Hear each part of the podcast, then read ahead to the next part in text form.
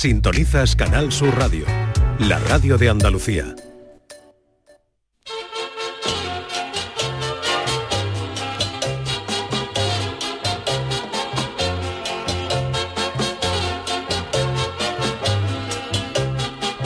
En Canal Sur Radio, el programa del Yuyu. No tengo perdón de Dios, no tengo perdón de Dios, no tengo perdón de Dios, y madre mía, cuando era tan solo un niño, mi madre me lo decía, cuando era tan solo un niño, mi madre me lo decía. Como todos los años por estas épocas llega la Semana Santa, para felicidad de muchos y desesperación de otros tantos. Los llamados capillitas inundan las calles con la cara más contenta que el que le vendía las camisas al increíble Hulk. Los ateos maciesos rabian por estas, a su juicio, arcaicas muestras de una España que no les gusta. Y hay otros a los que la Semana Santa ni les va ni les viene, o puede que incluso les guste, pero cuyas molestias ocasionadas supera con creces a los beneficios. Son aquellos que viven en el centro de las ciudades, calles que en estos días tienen más cortes que la toalla de Freddy Krueger. Gente que, por ejemplo, vive en el centro de Sevilla y durante esta semana tiene que aparcar el coche en Córdoba. Llegar a tu casa, si vives en el centro, se puede convertir en toda una aventura. De unos años para acá se están regularizando los cruces entre calles con la colocación de unas pequeñas pasarelas, que es por donde pasa la gente a la señal de un policía local. Pero yo recuerdo esas Semanas Santas de mi adolescencia en Cádiz, cuando en el cruce de dos calles la gente pasaba pidiendo el consabido y educado perdón, hasta que una vieja, ya cansada de tanto paso, decía también el consabido: ¡ea, pues ya por aquí no pasa nadie más! Eso sigue. Y llegado ese momento, aquella vieja ponía los brazos en jarra agarrada a su amiga y las dos adorables ancianas se convertían por arte de magia en dos defensas de los Dallas Cowboys de fútbol americano, y por allí no pasaba ni Messi regateando. A partir de ahí se sucedían una serie de diálogos con las dos viejas que, ríase usted, de los acuerdos de Camp David entre el presidente egipcio Anwar el Sadat y su homólogo israelí Menachem Begin, bajo la mediación de Jimmy Carter, que tuvieron 12 días para alcanzar y firmar un acuerdo. Si esas dos viejas hubieran estado en la reunión, todavía estaban tratando de llegar a un acuerdo los egipcios y los israelíes. La Semana Santa hay momentos memorables, hay saetas maravillosas desde un balcón y otras saetas donde la gente desea que el balcón ceda y su ocupante caiga a la calle. Son esa gente que se tira a la piscina, gente que canta tan malamente que cuando acaban las saetas se produce un milagro, cuando el Cristo se vuelve hacia Pilato y le dice en voz alta: Poncio, la crucifixión y la saeta es mucho castigo, ¿no? Vamos a quedarnos en una nada más. Y Pilato le dice: la que tú quieras, Jesús. ¿Y cómo será la saeta? Que el de Nazaret dice: pues me quedo con la crucifixión.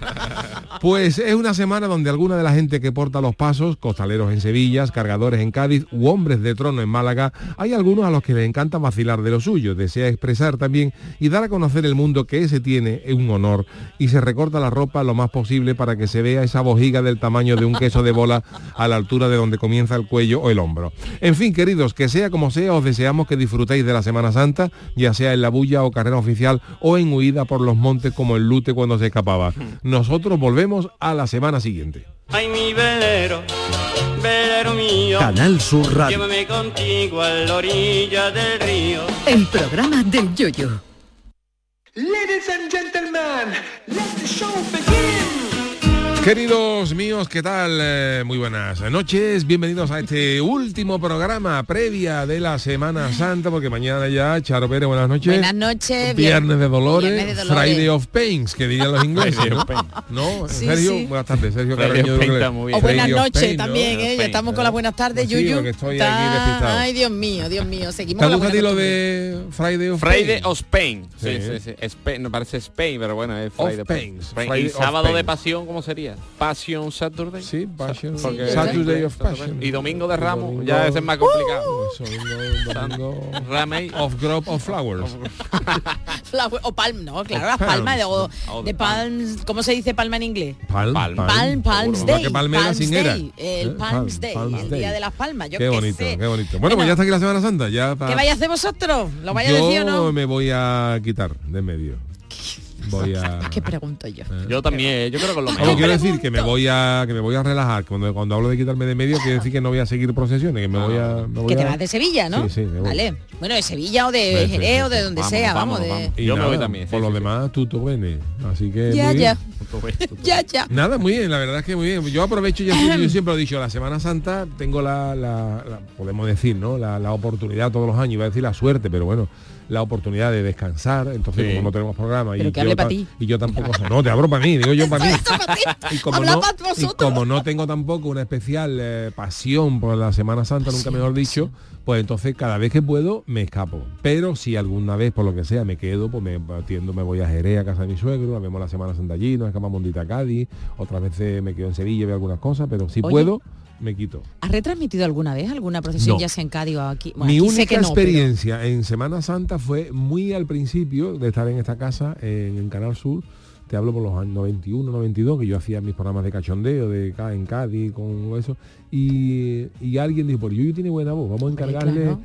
Y entonces yo grabé todo lo que eran las cosas real y venerable, cofradía, pontificia, pues claro, la gente se escuchaba así y pensaba que iba a estar de cachondeo y lo quitaron por eso. Lo hice un año nada más. Porque la yo gente decía, esperando los chistes. Real y sagrada hermandad de la entrada. Es que no, porque eso es engolamiento, no. Un rollazo, y yo lo decía así muy, muy, muy profesional. ¿Era 91, 92? Como el vídeo por ahí estuvo, ¿no? Y claro, ya la gente dijo, pues nada, entiendo. Y la Semana Santa, pues claro, uno aprovecha para ver las cosas, y han pasado cosas gloriosas en Semana Santa, han pasado cosas maravillosas, la que nos sucedió con el recordado McCarty. Sí, que lo pedían ayer en las redes, sí. Bueno, pero cuéntalo hoy, da igual. Sí, os parece, lo cuento. Mira, yo ya te digo, yo siempre intentaba quitarme de medio, pero un año en Cádiz, digo, pues no me salió un viaje, digo, me quedo. Y entonces mi querido Juan Macanseco, también muy ligado a la Semana Santa y compañero de la chirigota, dice, vente con nosotros, y José Manuel Sánchez Reyes, ese fue el año de los últimos a enterarse, de los cabrones, los cuernos. Y entonces me dijo, dice, vente con nosotros, que vamos a ver, por primera vez, la gente de las cofradías sabe de esto, ¿no? Vamos a ver por primera vez una cofradía que no sé si era Jesús, el Nazareno de la Moma, que pasaba por primera vez por una calle. Vamos a verla por esta calle, pues es la primera vez que pasa por aquí. Claro. Y entonces en esa calle, en esa procesión, creo que salía el McCarty. El famoso McCarty, Pascual García de Quirós.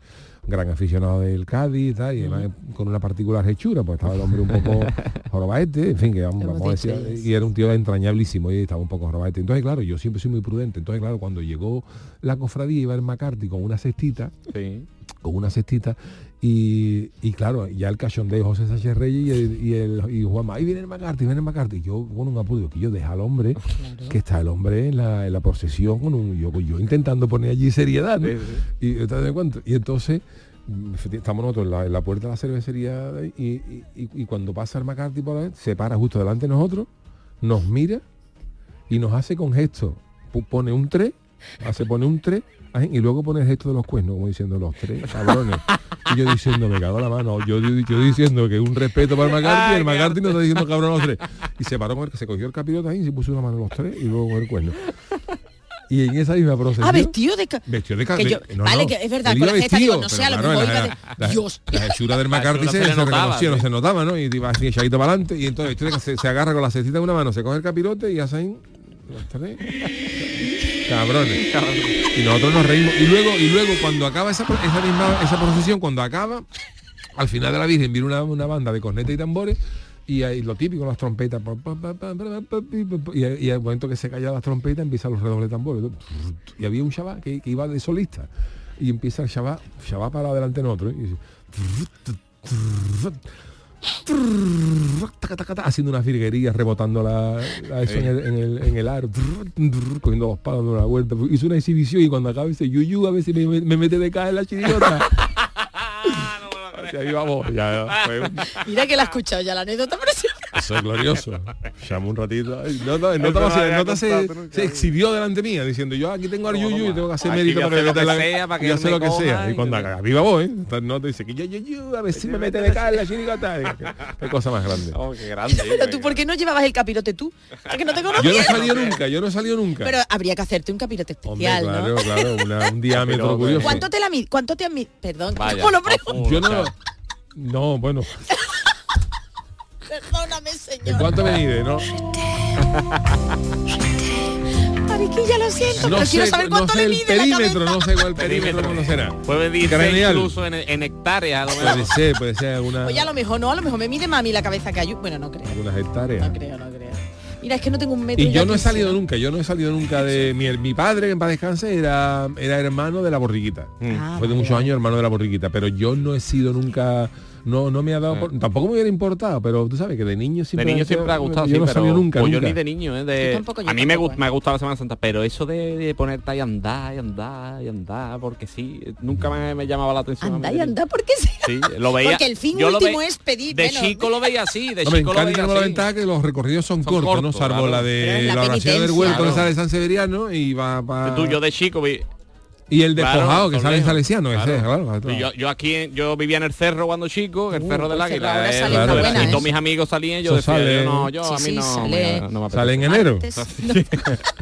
No. Oye, pues el cerro, la hermandad del cerro es muy querida también por nuestros compañeros Charo Padilla y José Manuel de la Linde. Pero vamos, que el fin último es la penitencia y bueno. Sí, pero yo de chico decía eso, digo, yo voy a andar por ahí. Penitencia. Yo creo que lo mejor que podemos desear es que haga buen tiempo para que cada uno disfrute de la Semana Santa como quiera, el que le guste la Semana Santa, porque a mí, sin ser una cosa que me guste en exceso, también me da pena de la gente que lleva todo el año trabajando para esto y no lo que vivimos carnaval, como si no pasa en carnaval. Sí, pero tú, por ejemplo, dices en carnaval, los que salimos en carnaval, dices tú tienes el teatro, que yo he cantado con grandes chaparrones en el teatro del Club Caleta, el año de los indios nos cayó una mojada, pero bueno, tú cantas el teatro y luego en la calle, pues si llueve, pues si no es el martes, el miércoles, sí, pero la verdad. Gente que sale en las cofradías, si su cofradía sale el martes santo o el jueves, y el jueves cada uno un día, pues ya es un año llueve a lo menos una hora nada más, de ese jueves, llueve una hora y ya no sale. No, pero entonces es que vale la pena de esa gente que están todo el año trabajando para eso. Es que bueno, a mí el año pasado me cogió el lunes en toda la bulla, nunca mejor dicho, en la catedral, bueno, lo que pasó, llovió algunas, pero esas por lo menos las hermandades que salieron se refugiaron a la catedral, pero por lo menos salieron, pero es que el martes santo no salió nada y no salen desde el 2019, ojo. Claro, 2019, el 20, claro, antes de la pandemia. Es decir, que ayer las hermandades de Sevilla, ya el resto de Andalucía no me sé el tiempo que, pero vamos, llovió en casi buena parte de Andalucía, y el martes santo del año pasado es que hay hermandades que no han salido desde antes de la pandemia. Así que va a ser también un día. Bueno, pues nada, os deseamos a todos feliz Semana Santa, que la disfrutéis como os queráis, para los que no están. Claro, a ti te gusta. Bueno, me gusta contar lo que pasa en la calle, pero sí es bonito. Sí, porque estás en todo el meollo además.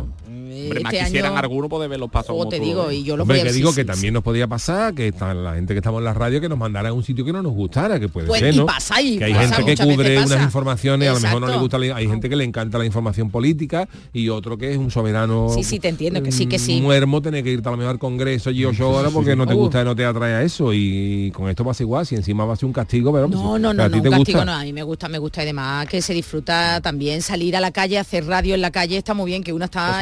¿Alguna vez? Yo nunca he salido, por eso yo no he sido cofrade, mi marido sí, me dio muy cofrade, pero yo no, yo creo que se me ha pegado por matrimonio. Yo no he salido nunca, buenas noches. Mira, yo me pongo allí en La Palma, la salida de La Palma, hombre, yo vivo al lado. Y la ve desde su barcón, ¿no? ¿Su barcón está para La Palma? Para La Palma. Pero qué lujo. Oye, yo vivo al lado del mosaico de la Virgen. Perdón, se pone nervioso. Pero ¿por qué no alquilar barcón? Anda, que no le ganaría usted dinero. Uy, mira qué idea. Lo raro que no lo haya hecho ya. Eso es lo raro, que no lo haya pensado. Lo alquila usted, anda que no se lleva. Carmela, entra en Airbnb. Oye, que he visto en Sevilla, en nuestro informativo, que hay gente que alquila los balcones, claro, Chano, sí. Y además con derecho a lo mejor a una tapita, o poner, bueno, ya no sé también. Usted si pondría eso, y bueno, unas horitas, y oye, Chano, y que alquilar piso toda semana. Unas coñetas ahí de, yo qué sé. Claro, lo que pasa es que La Palma es solamente para la salida, porque ya por ahí no es carrera oficial. Sí, pero bueno, la salida le gusta a la gente, ¿verdad? Sí, pero que la gente alquila un barcón para una hora. Bueno, la gente hay para todo. La gente alquila los barcones, pero bueno, no voy a mirar. Míralo, Chano, mira que no haberlo pensado. No. El barcón ahí en La Palma y en la entrada lo mismo, qué bonito, ¿no? La recogida. Es que aquí en la entrada, la recogida no vea, ¿no? Yo de localidades y de... Yo la veo. Claro, como yo no salgo. Claro, yo no salgo, y la Semana Santa también la bueno que tienes que es gratis.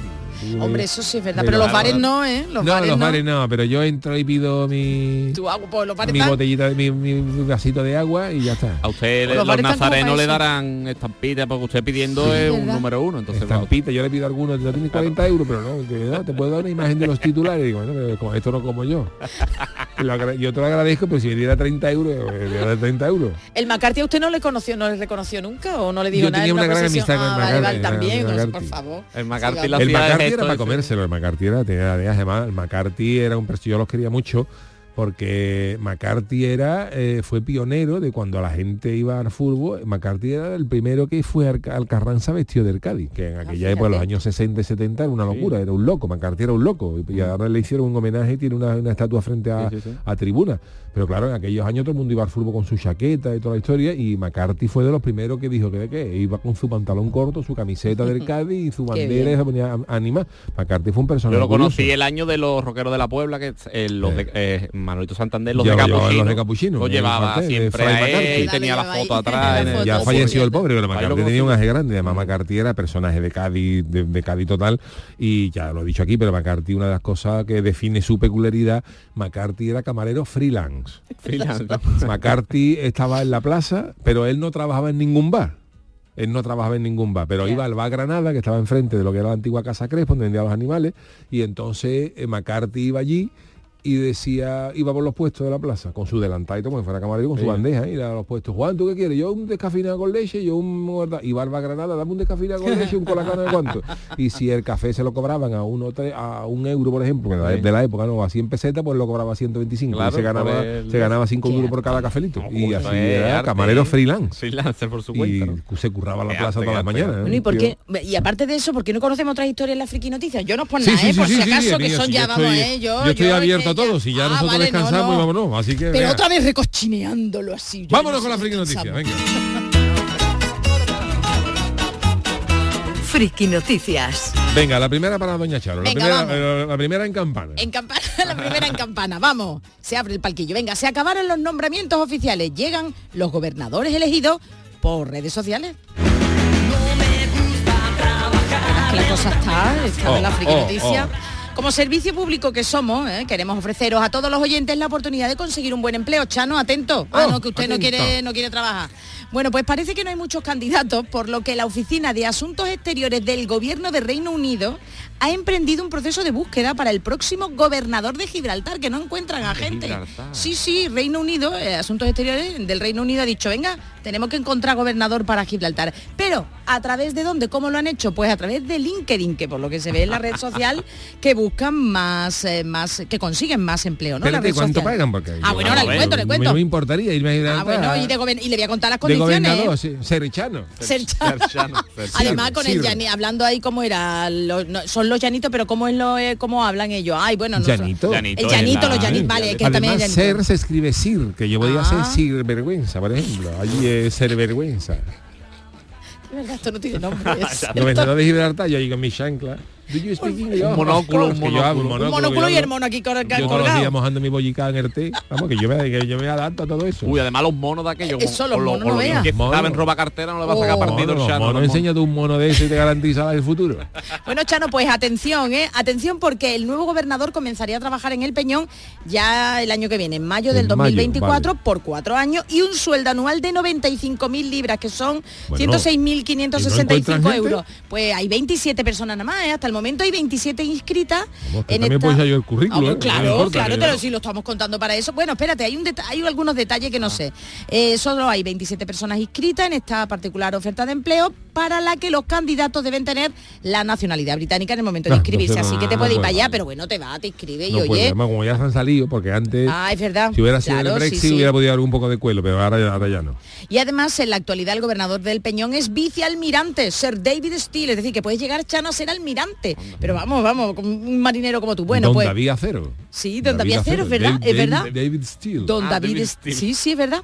Bueno, pues atención, porque la oferta destaca el papel que puede tener el Brexit, ¿no? En el desempleo del rol de gobernador. Claro. Y es que el gobernador o gobernadora tendrá que estar preparado para el resultado de las negociaciones entre el Reino Unido y la Unión Europea y adaptarse a los cambios, que a lo mejor no son buenos cambios. Claro. También indica el anuncio que la ubicación de Gibraltar es prioritaria y, de acuerdo con su constitución, el gobernador y, en última instancia, el Reino Unido tiene competencia sobre asuntos de defensa y seguridad interna, por lo que además ese gobernador liderará la evaluación y mitigación de amenazas potenciales. Vamos, que Argentina en la línea tiene que tener cuidado con el nuevo gobernador. Y Y entre las responsabilidades del cargo, según la oferta, pues tiene que representar al rey, que ya el futuro rey, Carlos III. Ah, Carlitos, sí. A lo mejor lo invitan también a la... Ah, no, porque esto es para 24 de mayo del 2024. Se cuesta temprano. No, sí, además que esto es para 2024. Ya Carlos III habrá sido coronado este año.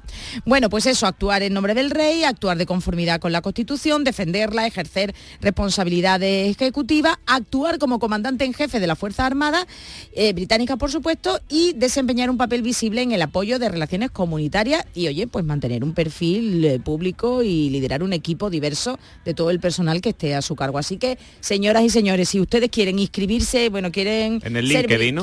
Sí, en el LinkedIn. Te manda tu perfil. Tienen que ser eso, británicos a la hora de inscribirse. British. Pero bueno, oye, que un buen sueldo, ¿eh, Chano? Yo, sí, además, está cerquita de... euros al año, hombre. Está cerquita de la provincia de Cádiz, porque todavía está por ahí. La nacionalidad a lo mejor la puedes conseguir de alguna manera. En vez de empadronarte, pues te nacionalizas. Muy bien, pues voy a intentarlo. Ahora que como lo conozcan a usted, verá.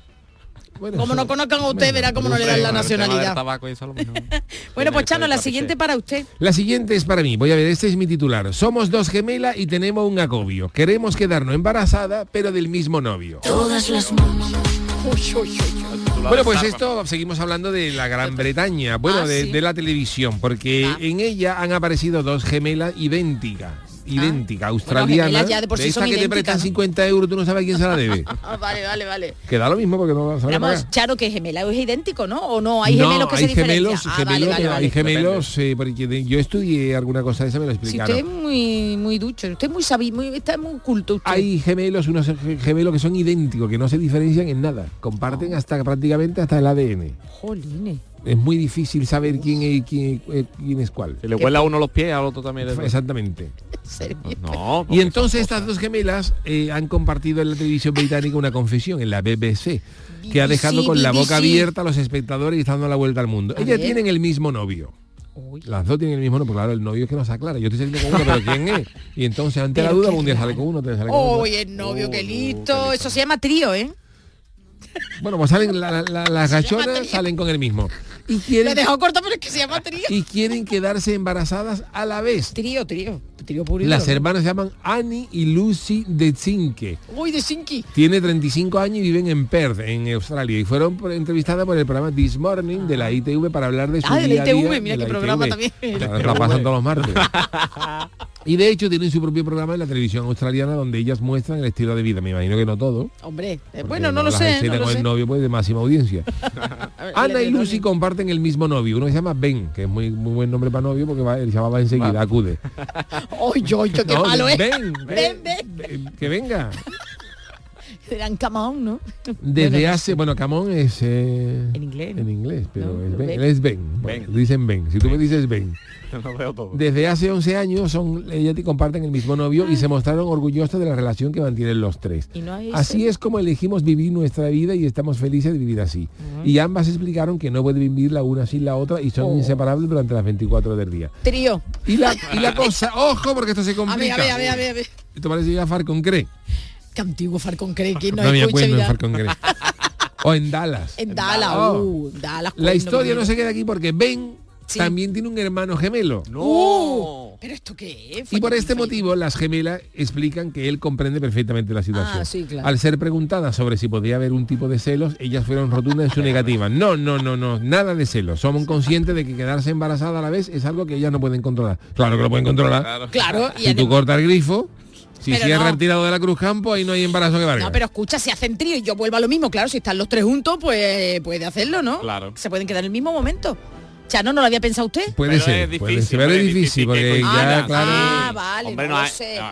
No hay horas al día tampoco. Y luego a lo mejor la potencia del primer encuentro no es igual que del segundo, que la cantidad... Ahí pues, claro, normal, soy hombre, claro, normal. Su deseo es vivir sus embarazos juntas. Ellos quieren ser embarazadas juntas y cuidar de sus hijos de la misma manera, aunque no pretenden que los niños sean idénticos, sino que sean felices. La entrevista de las dos hermanas ha generado multitud de comentarios, como recoge el tabloide Daily Mail, al que algunos han llegado a considerar espeluznante historia. De hecho, en los minutos que estuvieron en la televisión, los espectadores pudieron comprobar la sincronía entre las dos. A ver, una se rasca y la otra se rasca la vez también. ¿Qué te pasa, Juana? Bepo, por eso son un trío. Bueno, a mí esto me da también mucho yuyu, ¿eh? No sé. Pero digo, si se quieren quedar embarazadas a la vez, podían hacerlo por reproducción asistida, que eso también, sí que claro, eso es matemático. Pero bueno, tampoco, a la vez, eso no garantiza que te queden, pero si te quedan las dos en el mismo momento. Vale. Si tiene un hermano gemelo, ¿eh? ¿Por qué no se quitan de historia y se queda uno con uno y el otro con otro? El hermano de Ben, voy. Venga, ven, anda, ven. Bueno, pues hacemos ahora una... No, porque siga leyendo. Ah, perdón. ¿De verdad? Sí, no, es que estoy ya en las puertas la Semana Santa y nada más que veo incienso. Ya está, no te preocupes, ya lo he cantado. No hacemos pausita, ahora vaya. Vamos con la cancioticia. La cancioticia. Claro, es que la semana acaba para nosotros, pero ya tenemos el cuerpecito y las ganas, ya pensando en Torrijas y tal. Tenemos noticias relevantes, tenemos unas cuantas, pero para la gran mayoría de cofrades y no cofrades, la más destacada, de la que ya hemos hecho mención, es que ¿qué tiempo hará en estos días? Y por eso el encargado de ofrecernos la canciotiza no es Sergio Caro, no es el niño de Luquelele, sino esta noche quien la va a interpretar es nuestro meteorólogo de cabecera. Así que adelante. Pues sí, hoy me han contratado a mí porque necesitábamos dar la noticia para los yuyuistas, para que por se entere de cómo va a dar tiempo en Semana Santa. Entonces os voy a contar. A leer el parte. Meteorólogo. ¿Vale? Entonces, con todos ustedes el parte meteorológico para Semana Santa. Bienvenidos a la previsión del tiempo para Semana Santa. La previsión será que me va a sonar más el móvil que los últimos veces al amogado de Froilán. Se aproximan algunas borrascas, cosa que no puedo asegurar. Lo que sí vienen son grandes trombas de Torrijas a 100 papuchas. Muy pesados con la previsiones, hay que ganar de que llegue ya. Muy capillita soy estos días, pero el miércoles santo estoy en Punta Umbría. En los pasos que vaya Pilatos, si a un ucraniano veis pasar, tened cuidado, porque es que Pilato esclavaba a Putin y se puede liar. Hay peligro que llueva calima, y si el Cristo se pone empapao, se le pega la arenilla y parece el Cristo un filete empanao. Vamos a salir. No pasa nada si el Cristo se moja un poquillo, pero después caen 4 gotas y vais corriendo al tendedero para que no se os mojen las bragas del mercadillo. Como empieza a granizar, cuidado los que cantan saetas, como cantáis con la boca abierta para arriba, os pueden partir los granizos una paleta. Jesucristo no hace milagro, él prefiere que llueva en verdad, porque lo sacáis con todo el solano y no le echáis ni vea ni nada. Este año si llueve y el paso se refugia en otra hermandad. Otro día, como el robo rumba, le han puesto un botón y se va solo para atrás. Si en alguna banda de Semana Santa un percusionista ha pedido la baja, no pasa nada. Se puede llevar a Rey Felipe a tocar la caja. Hasta aquí la previsión meteorológica. Estación de penitencia no hago yo. Bastante tengo yo ya con la penitencia que me da todos los días algún hermano mayor. Gracias, la cancioticia del niño de Lucarán dedicada hoy al tiempo en Semana Santa. Ahora sí, hacemos una pequeña pausita y ojo, porque hoy tenemos también sorpresitas de Semana Santa, así que nadie se nos vaya. El programa del Yuyu.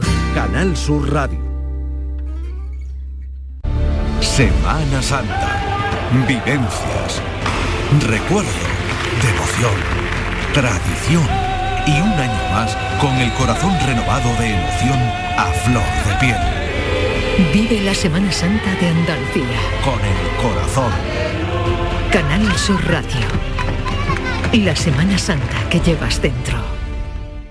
Todo el deporte de Andalucía lo tienes en El Pelotazo de Canal Sur Radio. La información de nuestros equipos, las voces de los deportistas y los protagonistas de la noticia. Tu cita deportiva de las noches está en El Pelotazo. De lunes a jueves a las 11 de la noche, con Antonio Caamaño. Más Andalucía, más Canal Sur Radio. Este fin de semana volvemos a disfrutar de la radio contigo en Gente de Andalucía, con todo lo que nos ofrece nuestra tierra y con su gente. Déjate seducir por todo lo que tenemos y síguenos.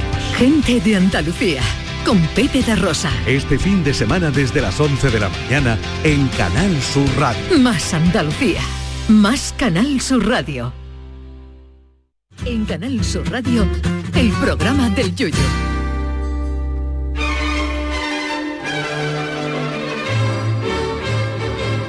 ¡Pamplinas del mundo! Bueno, y tras el repaso especial a la actualidad de la Semana Santa, nos disponemos también al repaso de lo más absurdo y surrealista del mundo, que me da a mí que también tendrá mucho que ver con la época en la que estamos, porque la red es fuente inagotable de noticias para el niño de ukelele. ¿Con quién nos sorprende esta semana, Sergio? Pues, como tú lo has dicho bien, seguimos con el monotema Semana Santa. Y como siempre yo me muevo por el mundo, busco pamplinas con el mundo y Semana Santa y cosas por el mundo. Pues vamos a hablar de Semanas Santas del mundo, Semanas Santas raras, cosas que se celebran en otros países, en otros sitios, incluso aquí en España, que la gente de Andalucía, sobre todo, no conocemos o son extrañas, nos van a parecer raras, por lo menos a mí me han parecido bastante raras. Tú sabes que también vamos a tener al final algo así parecido. A ver, bueno, si algo me han dicho, vale, vamos a ver. Entonces, vamos a empezar, nos vamos a ir ahora mismo a El Salvador, gran sitio, muy bonito, en donde está la tradición en Semana Santa que es muy difícil de leer, lo voy a intentar leer bien. Los talciguines de Texistepeque. Lo voy a explicar. Sí. Vale, este es el titular de lo que se celebra allí, ¿vale? Vale.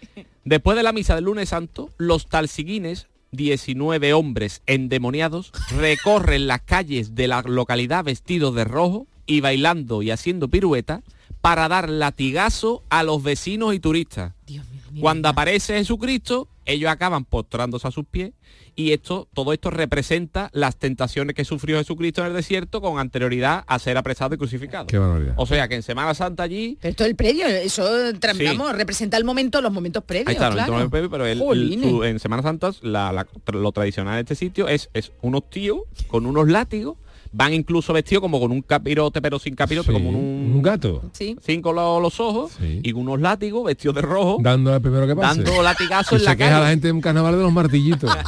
Eso ya no existe, en Cádiz ya eso no. Martillito. Que no hemos salido mal, el chico del carnaval. Luego, fíjate tú, esto dando latigazos y es tradicional allí en... Eso en México, ¿no? El Salvador. El Salvador. Uy, perdón, anda que yo estoy buena. Perdóname, Sergio, perdóname. En El Salvador. No sé qué. Y el nombre muy curioso porque los talciguines de Texistepeque. Claro, por eso he dicho yo, digo, ya está, México. Texistepeque es el sitio. Texistepeque. Ciudad. Vale. Entonces esta es la tradición de Semana Santa allí. Allí no hay, allí en vez de... Pegarse. En vez de me da cera, no, te doy... Te voy a dar... Dar cera, pulir cera. Ahí está. Dar cera... Pulir cera. Tranquilo que queda mucho programa todavía. Te estoy viendo. Que vienen cates, después vienen cates. A ver. Bueno, nos vamos ahora a Bolivia. Hombre, venga, lo apunto para que no se me olvide. Bolivia. En donde se celebra la quespillariña. Eso me suena a bebida, ¿eh? Vamos a... está bueno, sí. Hombre, quespillariña. Como una quespillariña. Con hielito picado, por favor. Dame, por favor. Pues ayer, Viernes Santo, esto es en Bolivia, se celebra una costumbre andina que es la quespillariña, que traducido es madrugar. Ya no me gusta tanto. Esa es la traducción. Ya no me gusta tanto. Y después se celebra la quespillariña y la luntataña, que significa robar. Se mezclan estas dos cosas y esa noche, el Viernes Santo Jesús está muerto, ¿no? Claro, sí. Entonces, la gente aprovecha para realizar pequeños hurtos y roban animales a los vecinos y roban papas. Y nadie le puede decir nada. Total. Es como la película de La Purga. Sí. La película de La Purga, que es una noche en la que tú puedes hacer lo que tú quieras y no te pueden condenar, no te pueden detener. Entonces, pues allí igual. Entonces, buena noche para ponerle La Noche del Falla, cuando dan los premios. Justo después, ¿no? Justo. Empieza La Purga. Justo. Entonces esto es que, claro, al Jesús está muerto, no puede castigar a nadie, claro, y se pueden cometer pecados, y por eso impunidad total, curioso, vamos. Se celebra durante esa noche esto y puede ir robando las lo que quiera. ¿No? Es gracioso porque dice, roban animales y roban papas, o sea que... Papá de comer. Roban animales y papas. Y lo que es las palas y las cosas. No, eso no lo roban. Eso no animales y papas.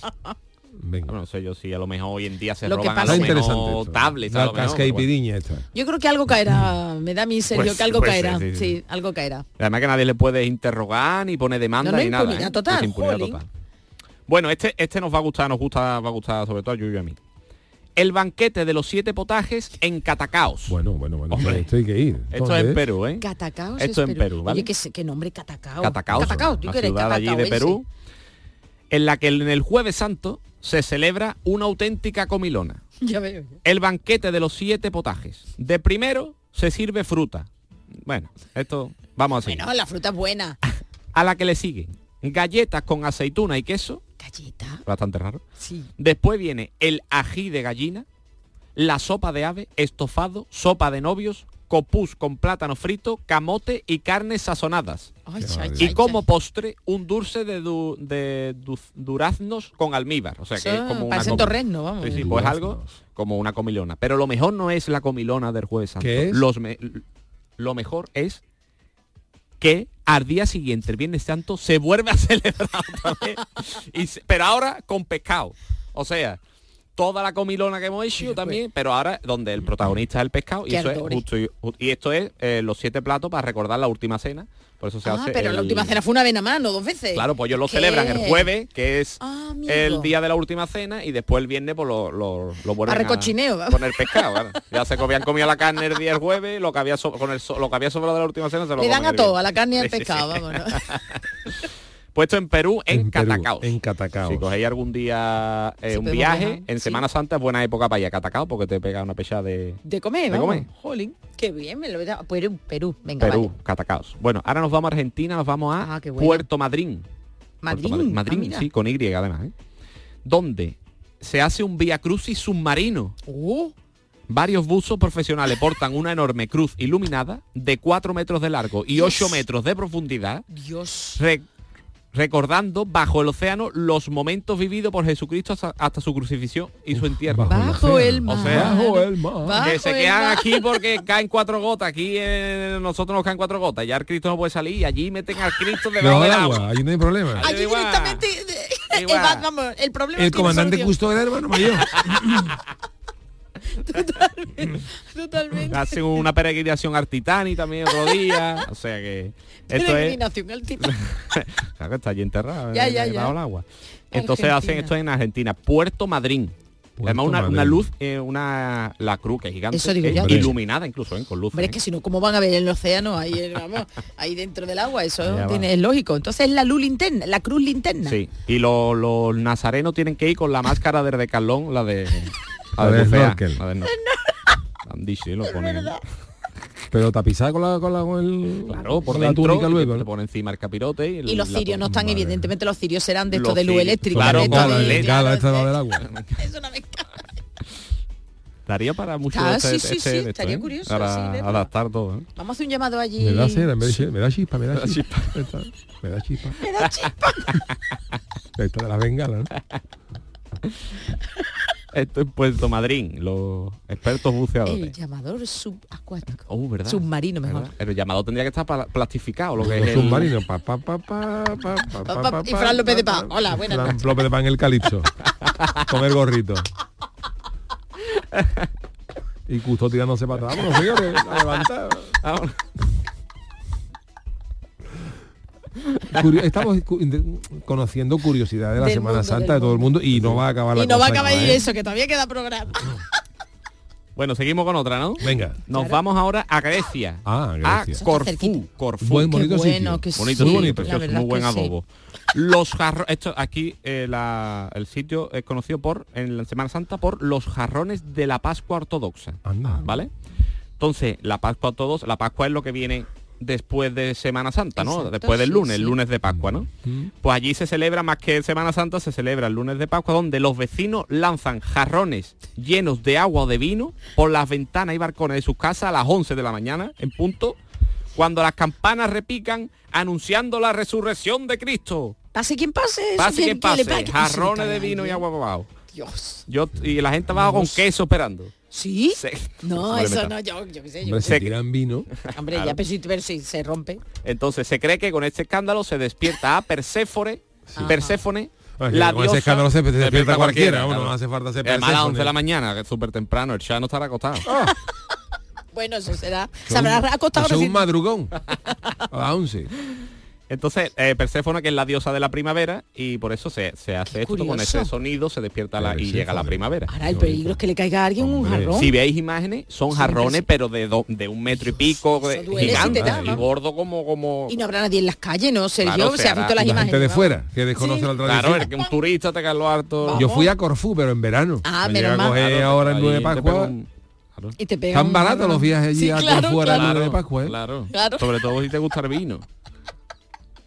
Bueno, nos vamos ya un poquito, ya esto un poquito más drástico, que es en Filipinas, donde son las conocidas crucifixiones de Filipinas, que se crucifican a 10 hombres cada Viernes Santo, pero no es representación ni nada, son crucifixiones reales, qué además, dolor, se clava de verdad. Qué dolor. Y entonces, lo que me ha sorprendido de esta noticia es que pensando puede ser una tradición que sea muy antigua, que sea una cosa que se hiciera, pero no, eso se empieza a hacer en 1992. Vale, pero eso está reciente. Eso está muy reciente, vamos. O sea que parece una locura, pero es una cosa, entre comillas, moderna, ¿no? Sí, que no estamos buenos. Y además a 10 hombres, no a uno, suelto, no, a 10. No dice nada de quién son esos 10 hombres, pero bueno. Claro, es que a lo mejor tienen alguna misión en ese mundo. Vamos más tiempo. Sí, bien, te quedan, sí. Ahora nos vamos a República Checa, donde se celebra el lunes rojo, que también es el lunes de Pascua, que es el día más importante, el lunes de Pascua. Bueno, el lunes rojo vendrá cuando la Unión Soviética y todo el rollo ese, porque vamos... puede ser, a lo mejor. Donde los hombres tienen la costumbre de visitar a las mujeres de su familia y sus amigas para azotarlas con unos látigos llamados korvak. Estos están hechos con varas de sauce y pueden tener hasta 2 metros de longitud. Se supone que son para traer la fertilidad, la buena suerte y la salud. ¿Y por qué no se pegan ellos? Pues esto, que se peguen ellos, pues, y entonces esto se hace ya en República Checa. Esa no me gusta tanto, esa no. Esa es súper lamentable. Pero yo ya investigando un poco, ya creo que se hace como algo simbólico, ¿eh? Se ven como ellos disfrazados, disfrazados, con vestidos típicos ya. Y se pone la vara, se da la vara entre las piernas, es súper es desagradable, pero yo creo que ya se hace un poco en modo simbólico y no se hace con dolor. Pues yo creo que una más, porque es que estás esperando otro sitio del mundo. Nos vamos a ir para la mejor, que es nos vamos a España, nos vamos a León, al barrio húmedo de León, donde se celebra de las cosas más conocidas de la Semana Santa, que es el entierro de Genarín. Atención a esta historia, ¿eh? Se celebra cada Jueves Santo en el barrio húmedo de León, donde se conmemora la muerte de Genaro Blanco Blanco, sí, pellejero profesional y habitual de burdeles, juegos de carta y bares. El tal Genaro murió, según el periódico, el día 29 de marzo de 1929, atropellado por la Bonifacia, que la Bonifacia era el primer camión basura de León. Vale. Mientras realizaba sus necesidades en la muralla de la ciudad. Dios, es decir, aplastadito. Sí, él estaba orinando el hombre con la tajada y vino el camión de la Bonifacia y lo atropelló. Y desde entonces cada año un grupo de amigos se reunía para rendirle homenaje al hombre, que era un típico personaje de la ciudad. Ya veo. Y cada vez se fue uniendo más gente y ahora mismo es uno de los sitios de las celebraciones más multitudinarias de toda España. Y es Genarín, ¿no? Genarín, el entierro de Genarín en León, barrio húmedo. Bueno, pues nada. Oye, Yuyu, te propongo una cosa en los minutos que nos quedan, y como estamos aquí de tan buen rollo y Semana Santa, ¿te parece que te proponga una cosita? Es que tenemos a alguien que nos está esperando a través del teléfono, venga. Pues bueno, vamos a poner una sintonía, me está diciendo Manolo que espere, porque claro, las radios son sonidos. Vamos a seguir conociendo Semana Santa del mundo. Ya nos ha dado el pie ya. Ampliar frontera para conocer cosas. Sí, y correcto. Bueno, pues vamos a ello, vamos a cambiar simplemente de sintonía, un indicativito. Gracias. Pues como estamos comprobando en lo que llevamos de programa, la Semana Santa es la protagonista absoluta. En unos días llegará el Domingo de Ramos y en Andalucía nos echaremos a las calles a disfrutar de las cofradías y los pasos, pero ¿esto mismo ocurre en otros lugares del mundo? Sergio ya nos ha demostrado que no. ¿Cómo vivirán la Semana Santa o cómo vivirán la Semana de Pasión, por ejemplo, en Japón, Sergio, que eso tú no nos lo has contado. Pues el encargado de responder a estas y a otras cuestiones no es Jorge Marenco, no es nuestro Jorge, al que hemos dejado hoy descansar, sino el gran Paco, el samurai, al que tenemos al otro lado del teléfono. A ver, una llamada.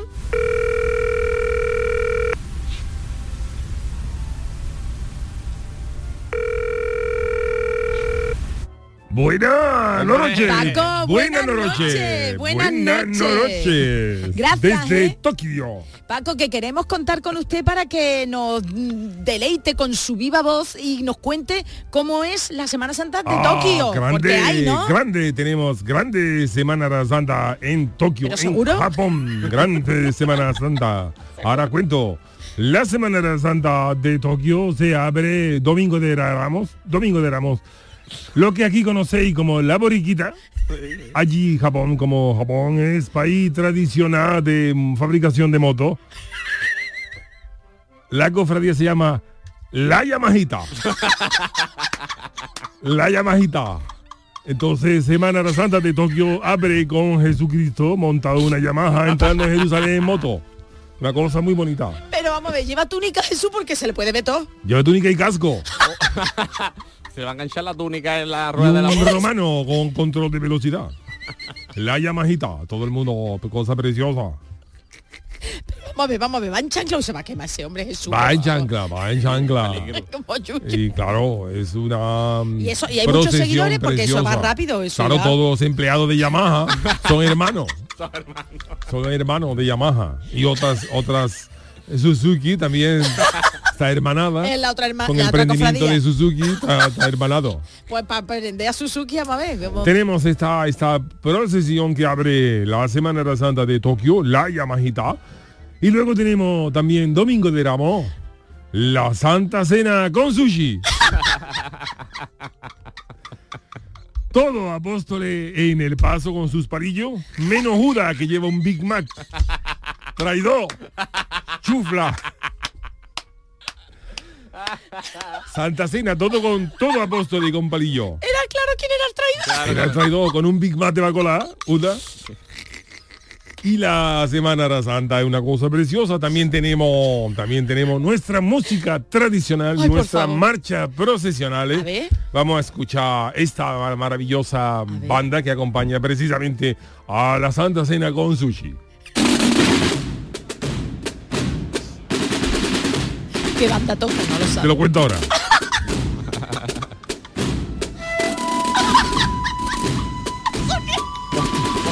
Madre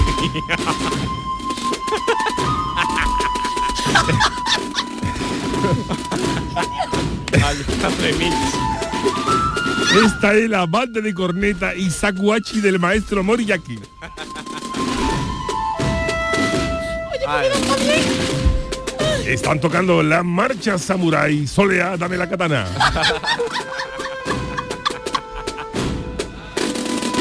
Una de las marchas más típicas de la Semana Santa de Japón. Usted no lo da por cantar nunca, no saete. Nunca. Ahora luego escucharemos una muestra también, por favor, de la saeta japonesa. Ahora, qué miedo. Luego tenemos otras cofradías muy importantes. Por ejemplo, Martes Santo, ¿sí? Sale Jesús cautivo y rescatado por los ninjas. Sale Jesús apresado por los romanos y en un descuido sube al paso dos ninjas y lo liberan. Cosa preciosa de Semana Santa de Japón. Pedazo de marcha. Luego allí en España, en Sevilla tenéis la cofradía de las 7 palabras, pero aquí en Japón las palabras no las tenemos, es la cofradía de los 7 kanjis. Los 7 kanjis. Ay, Dios mío. También tenemos otra muy bonita, Miércoles Santo. Ya vamos por el miércoles, bien. Jesús despojado de su kimono. Es verdad, Jesús, como claro. Allí, claro, túnica, ¿no? Tiene kimono. Parecía lo que kimono, allí cada cofradía tiene kimono de gala para Cristo. O sea, el mayordomo viste con kimono especial. Cinturón negro, Viernes Santo, madrugada. Tenemos también cofradía de Miércoles Santo, Huele santo por la mañana. Ya digo yo, muchas son. La oración en el tatami. Los apóstoles arrodillados en un tatami. Con Jesucristo. Haciendo saludos antes de hacer la cata. Y yo he hablado antes de la grande tradición de saeta japonesa. Miedo me da, ¿eh? Y traigo muestra de saeta, la niña de Nagoya. Sin premio. Que al paso de lo que es la madruga japonesa, que es lo más grande.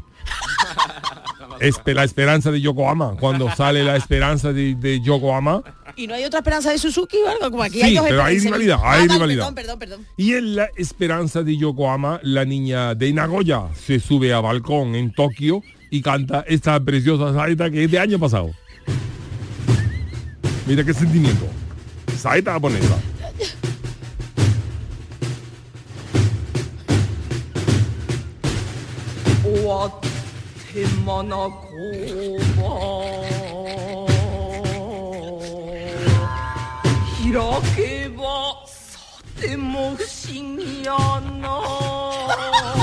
Con su mantilla y todo.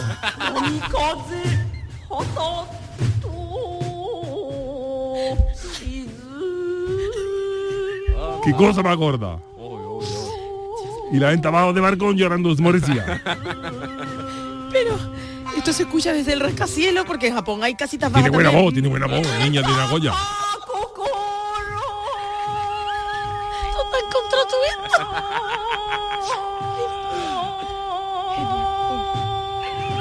Mira, los bellos como cañas de bambú.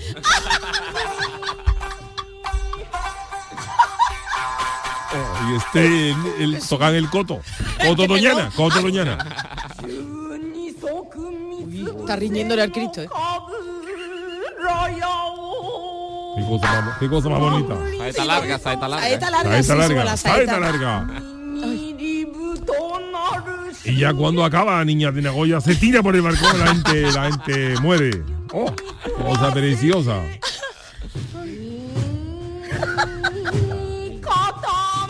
Y antes de las procesiones va a los puestos ambulantes vendiendo sushi. Y palitos de sushi. Muy bonita Semana Santa de Japón. Mucha gente, eso sí. Hombre, claro, mucha gente en el centro. Oye, esa mujer, por Dios, que se calle. La calle siempre de Japón, como tiene que estar. Qué cosa más bonita. Me emociono. La ha dado. Entonces usted no va a dejar su Semana Santa allí para nada. Nada, no se yo veo allí. Semana Santa, no me muevo de Tokio y veo... Vale. Yo vengo barcón. En la calle, carrera oficial. Allí llego, allí saco yo mi patamón, mi katana, para invitados. Y vemos Semana Santa a taquito. La ven por parte. Vamos, a taquito, más taquito. Y venga procesiones. Procesiones allí son largas, muchos japoneses. Una procesión puede tener 80.000 hermanos. Aquí vamos por el estilo ya. Hay procesiones que salen en Tokio, se recogen en Tokio, pero salen de Yokohama. Aunque bueno, la de la Yamajita, esa es más rápida. Esa va rápida. A paso horquilla. Muy bonito cuando los tambores hacen sonido de la Yamajita. Y acelera cuando va lloviendo. Muy bonita, mucho bonita. Semana Santa. Espero que os haya gustado muchísimo Semana Santa de Japón. De verdad, Paco, y que os haya descubierto nuestra cultura y tradición. Iremos, ¿verdad? ¿En serio? Iremos. Me ha llamado la atención. Me ha llamado, sí, yo quiero escuchar a esta mujer, pero en directo y luego que se tire. También tenemos programa de mano, el Yamaraki. Se reparte en Canal Sur Tokio. El miércoles empezó a hablarse. Pues no vea la que de llamadores, como ha dicho, es que no me acordaba. El Yamaraki. Hoy, vamos a hablar con Fran López de Pave si quieren hacer un programa especial. Yo escucho, Fran López de Pave. Vale. Que tengáis feliz Semana Santa. Igualmente, Paco. Muchas gracias. ¿Eh? Muchas gracias por dar a conocer Semana Santa de Japón. está muy interesante esto, no lo esperaba yo, pero... Genial, ha estado genial. Bonita, y la saeta de la niña de Nagoya, la verdad que a mí me ha llegado al alma, ¿eh? Y la banda de... Uy, la banda me ha encantado. De tambores y sakuhachi del maestro Moriyaki, ha estado precioso. Bueno, queridos, verdad, qué pena. Ay, qué pena. Con esto terminamos este programa. Sabéis que esta semana que viene no tendremos programa porque es Semana Santa y vais a poder disfrutar de la Semana Santa en Canal Sur. Nos quedamos con esta marcha procesional de soleada de la katana del maestro Moriyaki que nos ha descubierto Paco el samurai. Charo Pérez, que tenga usted una buena Semana Santa. Don Sergio Caro, niño de Nagoya, ahora mismo el gran Manolo Fernández en la parte técnica. Nosotros volvemos el lunes después de Semana Santa. Que la disfrutéis y que hagáis todo lo que sea menester y que la disfrutéis con intensidad. Muchas gracias, queridos. A descansar. Buen fin de semana.